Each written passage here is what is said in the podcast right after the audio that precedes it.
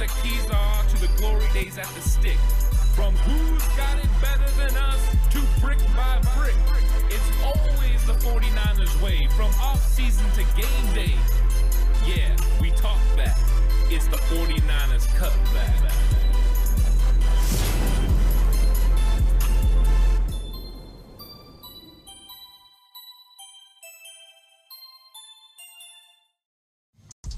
It's 49ers Cutback Podcast time. Welcome to the show, everyone. Time to talk about 49ers versus Browns under further review, which means I've watched the film. I've broke down the all 22. In fact, if you want to see the first half offense, it's available over on Patreon right now. First half defense, I've recorded as well. That will be coming up pretty soon. So, all week long, going to be putting out the film of 49ers versus Browns. And it's an interesting one. I had a lot of takeaways from this matchup. Of course, I love watching game film of the 49ers winning. It's always my favorite seeing how they executed and how they won. But as a coach, I know that when you go back and you watch the film, you can learn things that you can get better at. Uh, there are things that you can do better that maybe you know you didn't realize were problems before. You see how other teams put pressure on you to be able to execute at a higher level, and it's an opportunity to grow. And some of the players for the San Francisco 49ers are going to have to grow from the effort and performance that they had against the Cleveland Browns. Now, let's give props to the Cleveland Browns. They're a, a very good defense. And let's be honest, uh, Coach Schwartz did a very good job of continuing to put pressure on the 49ers offense the entire game. It was all about who could dictate tempo, who could dictate what they wanted to do. I felt that throughout the game, the 49ers did good early on, and then it somewhat changed here and there. And really, once Kyle Shanahan lost the services of Christian McCaffrey and Deebo Samuel, it made it even more tough sledding for that 49ers offense. So it's interesting. Well, we're going to go through the points. We're going to get into all the things the 49ers did well, things that I caught on film. Maybe they need to get a little bit better at. And then some of my observations about what I saw, what Cleveland was doing to San Francisco, and how the 49ers tried to counteract that.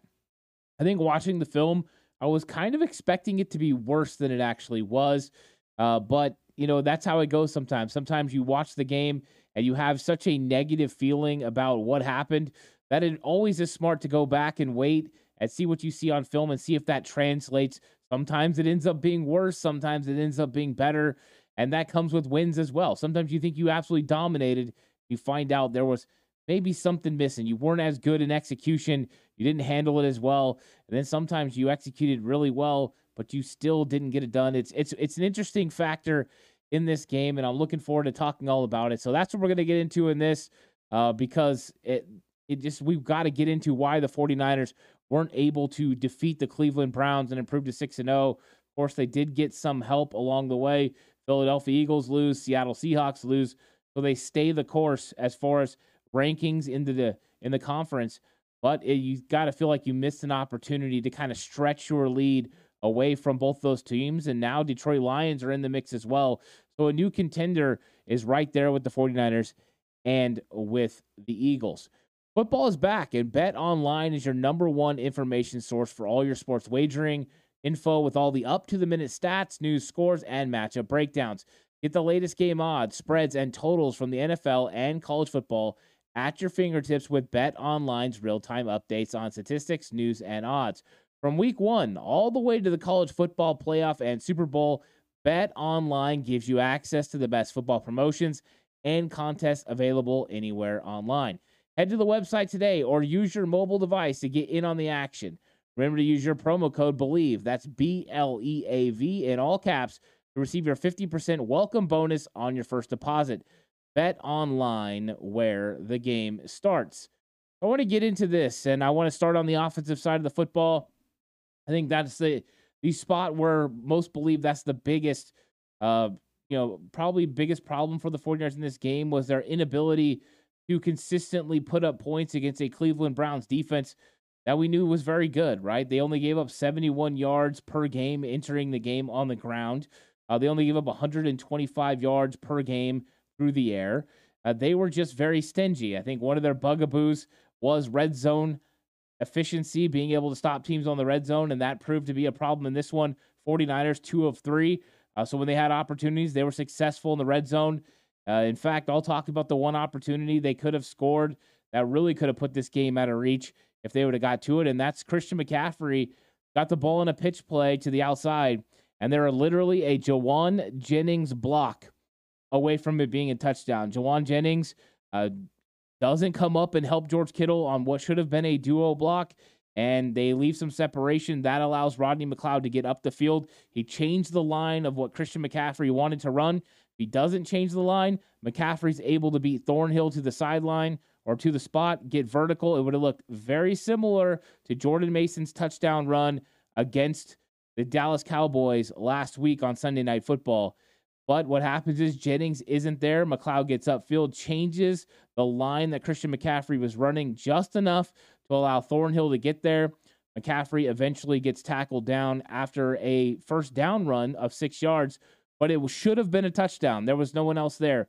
Those little subtle things that are missed, uh, the execution issues for the 49ers were apparent in this game. Some of that you got to give credit to the Browns, you know, for playing hard, for making the plays that they made, but opportunities like that is just a brain fart. You could see uh, Jauan Jennings trying to recover and make the play, but the damage had been done. And sometimes that's the difference between a touchdown and a big play and a play for seven yards. And unfortunately, that cost the 49ers in that red zone opportunity. They were unable to get into the end zone. And of course, with them losing by two points, that's a big change because a field goal, now you take the field goal off, uh, you put that seven points, and now the Cleveland Browns would have had to score a touchdown instead of a field goal late. It could have changed things up. But the 49ers faced eight in the box pretty much the entire game. Uh, Cleveland was very content with leaving a single high safety most of the time it was it was Thornhill. He was in the back. They would probably Grant Delpit into the box, and they would bring Roddy McLeod in as well, and they would have eight guys in there. And to be honest, the 49ers had great success running the football against the eight man box all throughout the first part of the game. That first drive of the game, the 49ers basically ran the football consistently, whether it was Deebo Samuel on the jet sweep or Christian McCaffrey running inside. They did a really good job of being effective running the ball against this unit. But later on in the game, it was a lot harder. Uh, they weren't as good running against that eight man box. It felt like at some point they needed to be able to do some things in the passing game, and some things were just missing in the passing game. So the early success, uh, really, I thought they were going to get into some play action and take some shots. But what's interesting is the first forward pass that gets thrown is actually the little shovel pass by McCa- or to McCaffrey for a touchdown from Brock Purdy. I felt like even though the offense was in rhythm, I'm not sure Brock Purdy was in rhythm.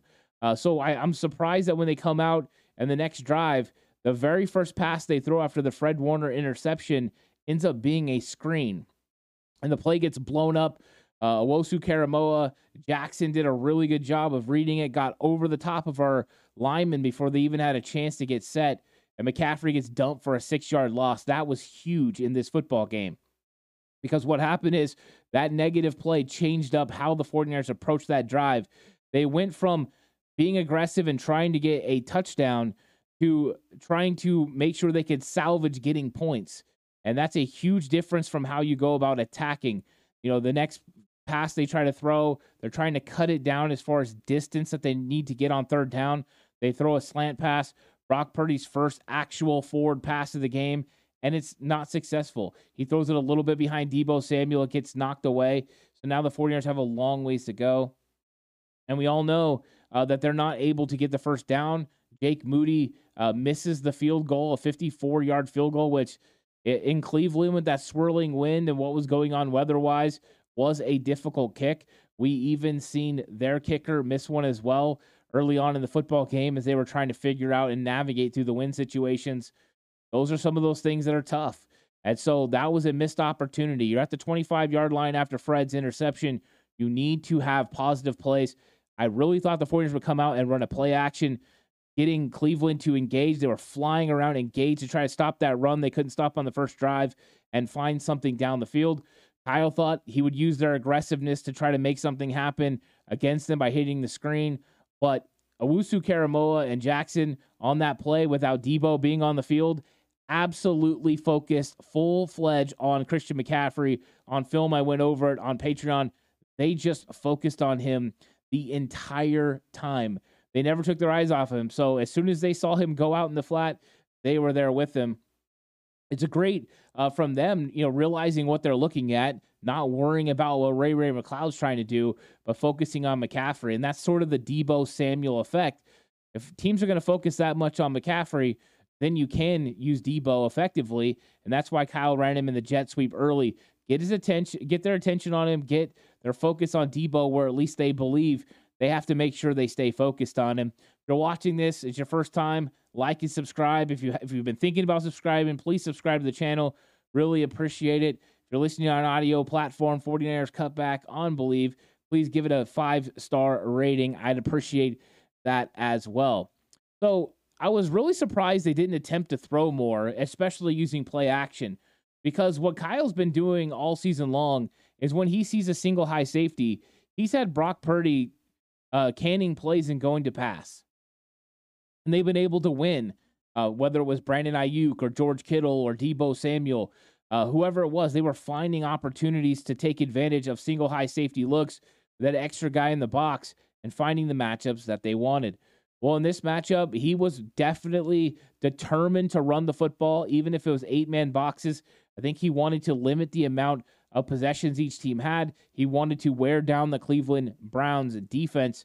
And ultimately, the possession was pretty close as far as time. First downs were pretty close as far as conversions. Of course, 49ers struggled on third down. Cleveland Browns only give up third down conversions at 22%. 49ers were 3 of 12 in this game. So it wasn't a great performance as far as converting on third. And a lot of that had to do with timely negative plays timely mistakes as far as penalties as well. And penalties were a very big concern in this game. Now, one thing that was very noticeable, I talked about the Christian McCaffrey um, play earlier where he could have had the ball on the outside toss for a touchdown, and Jauan Jennings just missed it. And that's how the 49ers go up 10 0. Well, there's also multiple plays in this game, uh, especially the first half, that could have been touchdown plays. One of them being the Brandon Aiyuk pass down the field.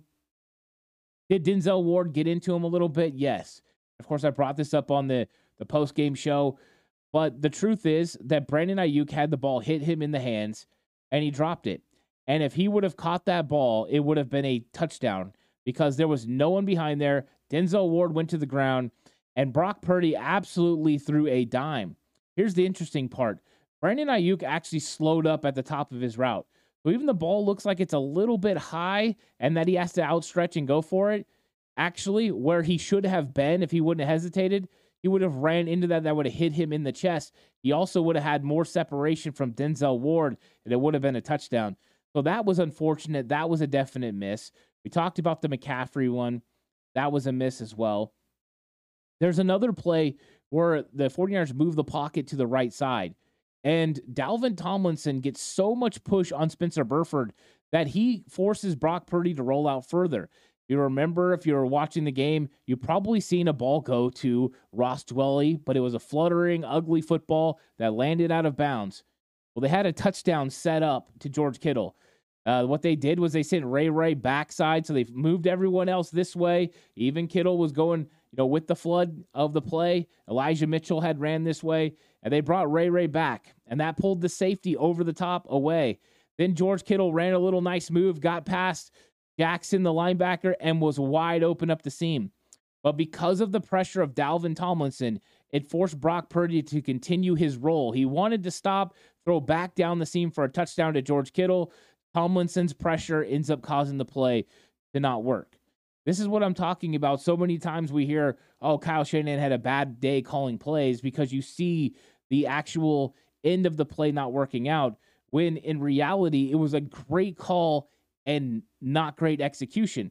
It's not that it wasn't great execution by Brock. It's not that it wasn't great execution by George Kittle or Ray Ray McCloud, but only one guy has to not have great exp- uh, execution to ruin a play. And in this category, it was Spencer Burford. And that was unfortunate. That was an opportunity to get a touchdown and a big touchdown in the game Warriors score one more touchdown, they win this game. And let's be honest, Some of the plays we've talked about right now could have made this game 14 nothing or 21 nothing. And those types of things would have absolutely changed this game from a couple of different categories. Number one, the 49ers defense could have been more aggressive, not have to worry about big time plays down the field and be more aggressive. Those could have been huge. But also, the offense uh, could have put Cleveland in even more categories. Now, another play that's huge in this football game, and everyone's going to remember it, is the ball slips out of Brock Purdy's hands when he's trying to throw the screen pass out to Ray-Ray McCloud at the end of the first half.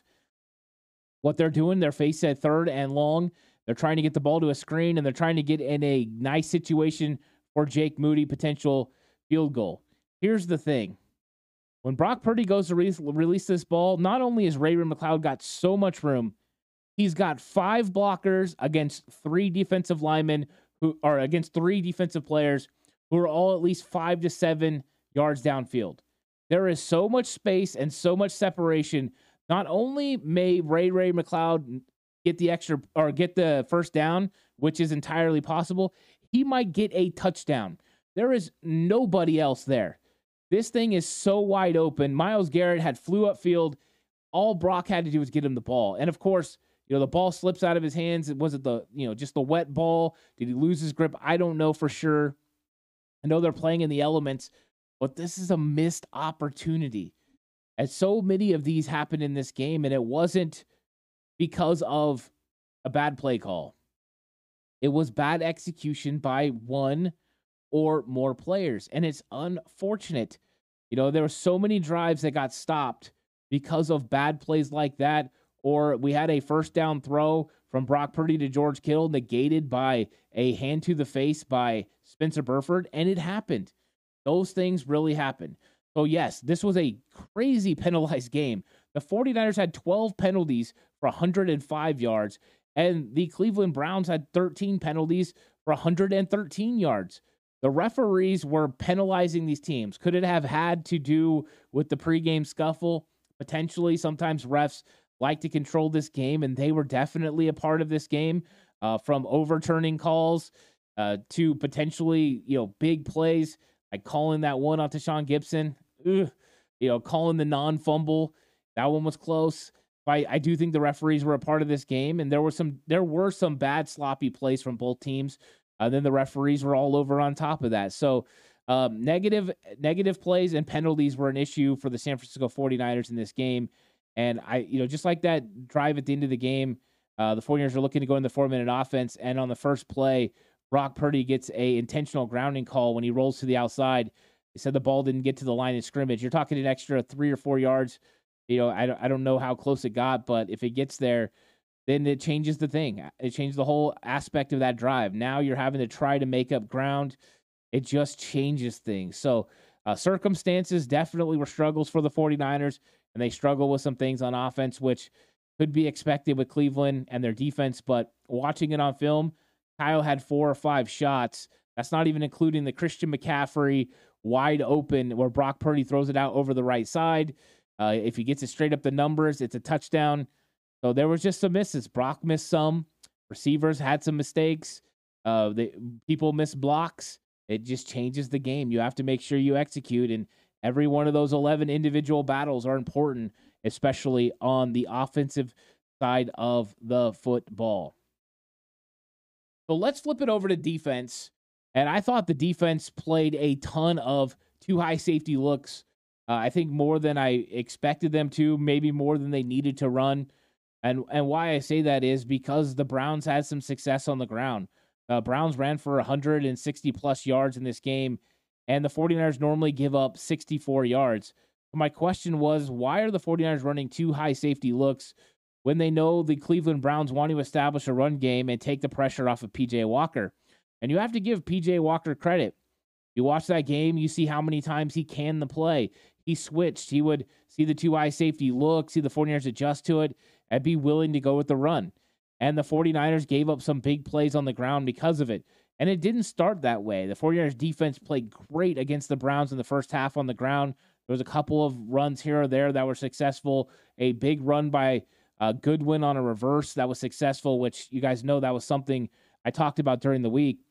But I thought there were some successes for them on the ground, but really the 49ers uh, didn't give up big plays on the ground until later. It felt like they were kind of wearing them down a little bit.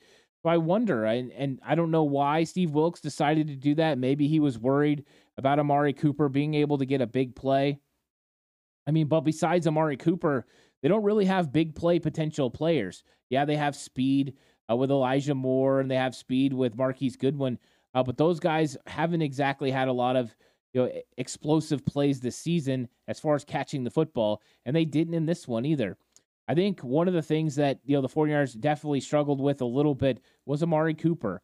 Uh, Cooper had the one, unfortunately, where Deommodore Lenoir fell down, and I saw that. And basically, Amari Cooper ran a great route.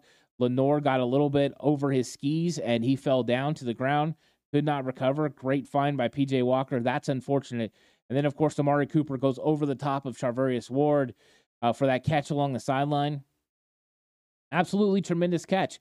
Those ones you just tip your cap right? Charvarius Ward is right in his hip pocket, jumps up with them. He made a great play. Savor the flavor. It's not going to happen again. And really, the 49ers, besides those two big plays, you know, held Amari Cooper in check. He ended up having another slant pass on Lenoir later. Uh, but, you know, Lenoir tackled him right down, which is great. You drive on the football. I mean, he's a big time receiver. So I was interested why they ran so many two eye safety looks. I would have tried to make PJ Walker uh, beat me. And the truth is, PJ Walker didn't consistently win. He threw errant throws. He gave the 49ers opportunities for interceptions, including Fred Warner on the first drive of the game, Deommodore Lenoir in the second half with the interception that gets the 49ers down to the five. They punch it in for a touchdown on the Jordan Mason run. So to me, it felt like uh, the 49ers were forcing PJ Walker into bad situations, uh, including the blitz where they got the ball out of his hand. Was it a push forward? Who knows? I think it was a fumble, but in the grand scheme, they gave him opportunities to check to a run, especially anytime it was you know second and eight. Uh, they would play off, and they expected him to, to you know either they were going to check and hope they get a stop, you know, and make it third and and mid, third and five, or they were just gonna you know hope that he threw into two high safety looks, and it didn't work out. So uh, to me, I thought that was interesting in the game. I, I know the 49ers did a very good job against Cleveland, still only held them to 19 points.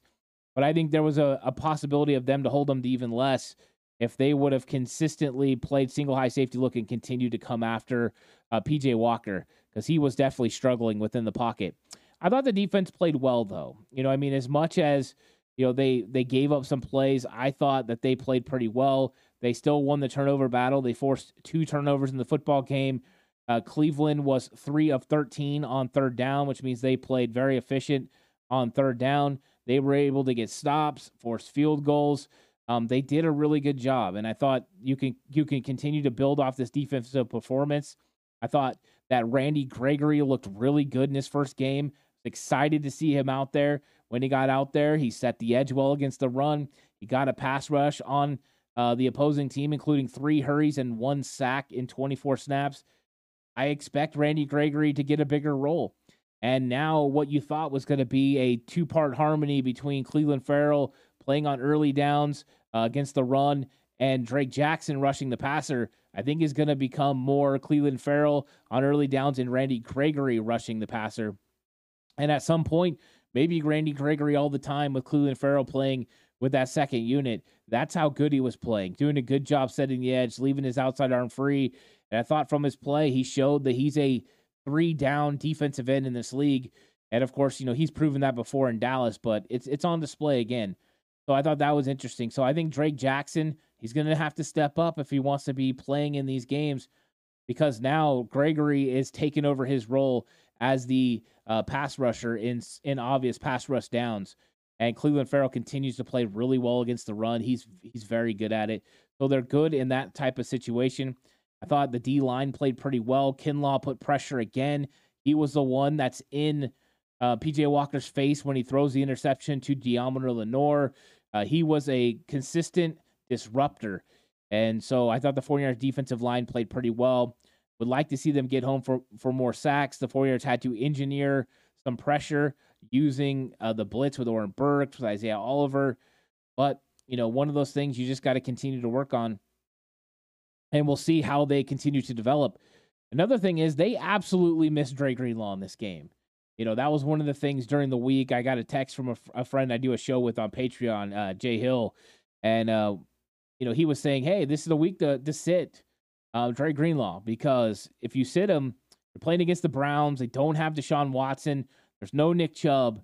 And I said, "You don't realize how good Dre is." And he goes, "Well, we got Oren Burks, and hey, I love Oren Burks, but the difference is Oren Burks normally plays between 20 and 30 snaps, and he plays the Sam linebacker spot."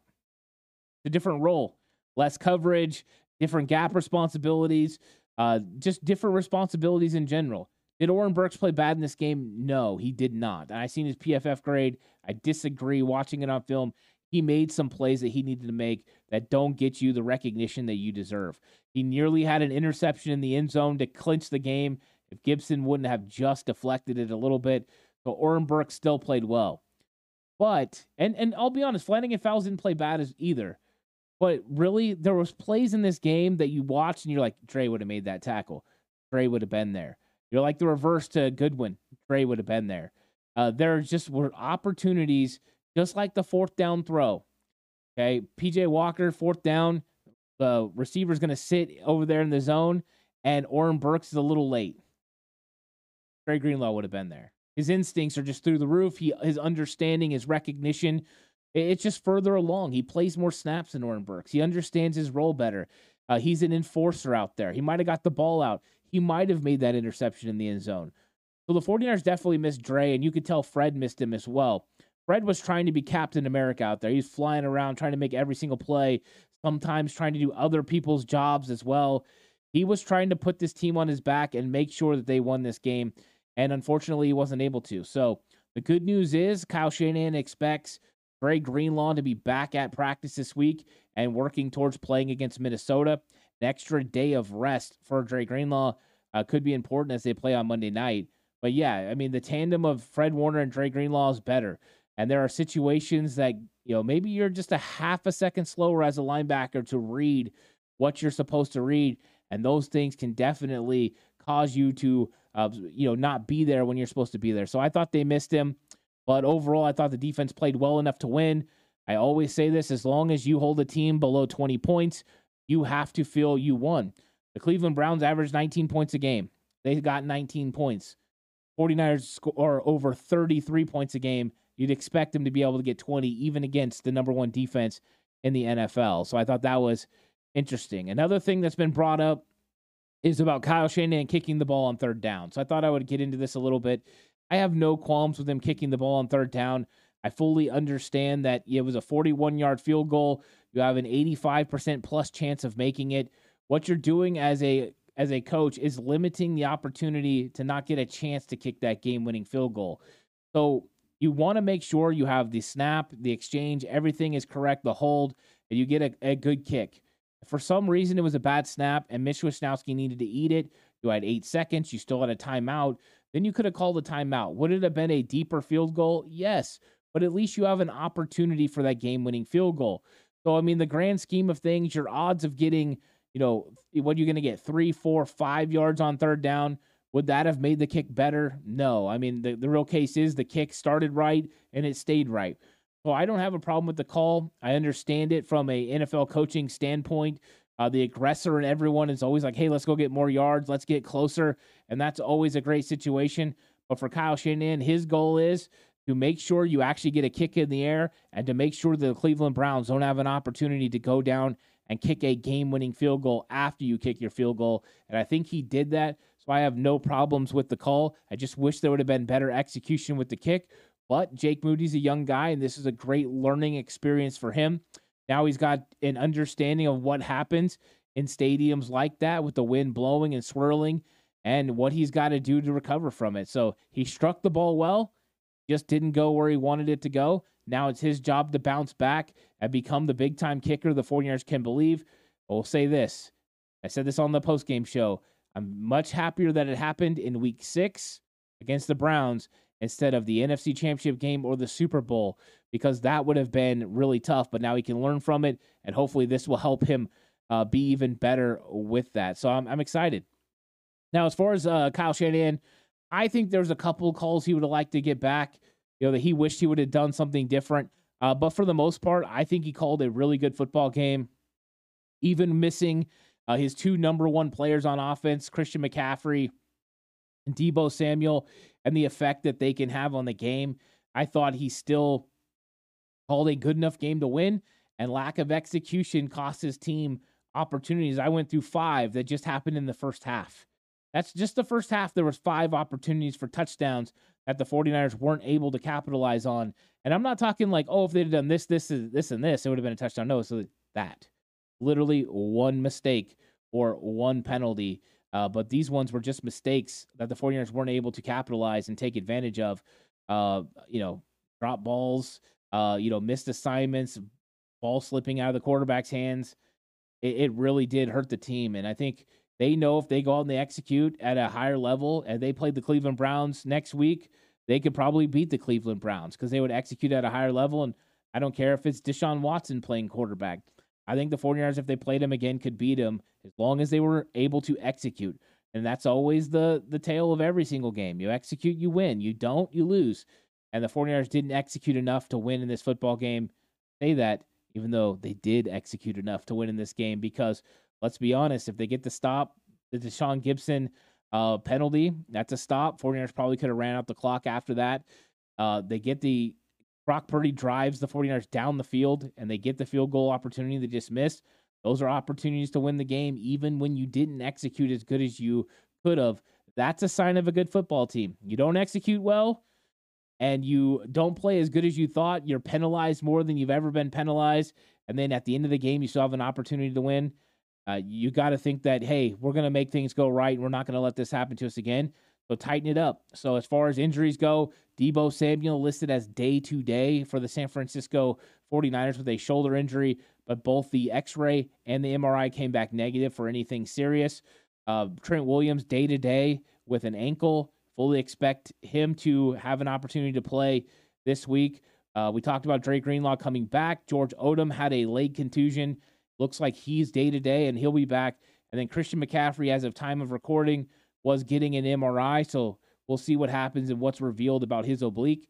So they could be relying on Elijah Mitchell and Jordan Mason against the Minnesota Vikings. And of course, we'll be getting all into 49ers versus Minnesota Vikings uh, coming up this week. But uh, this is my under upon further review.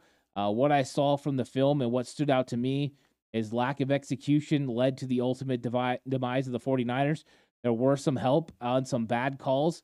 Uh, there were some legit calls as well. The referees weren't all bad, but I thought they made bad calls against the Niners. They made bad calls against the Browns. I just thought the bad calls against the Niners were a little bit more significant in situations that could have ended the game for the 49ers. So, uh, thank you guys so much for watching. I really appreciate it. Like and subscribe to the channel. If you're listening on audio platform, 49ers Cut Back on Bleav, please give it a five star rating. And of course, join me for all the content this week. It's going to be a lot of fun. Hope you guys are ready for 49ers versus Vikings. I know I'm getting close and ready to turn the page on 49ers versus Browns and get back to 49ers potentially winning a primetime game against the Minnesota Vikings. This episode of 49ers Cutback is brought to you by BetOnline, where the game starts. So until next time, stay safe. And remember the right way is always the 49ers.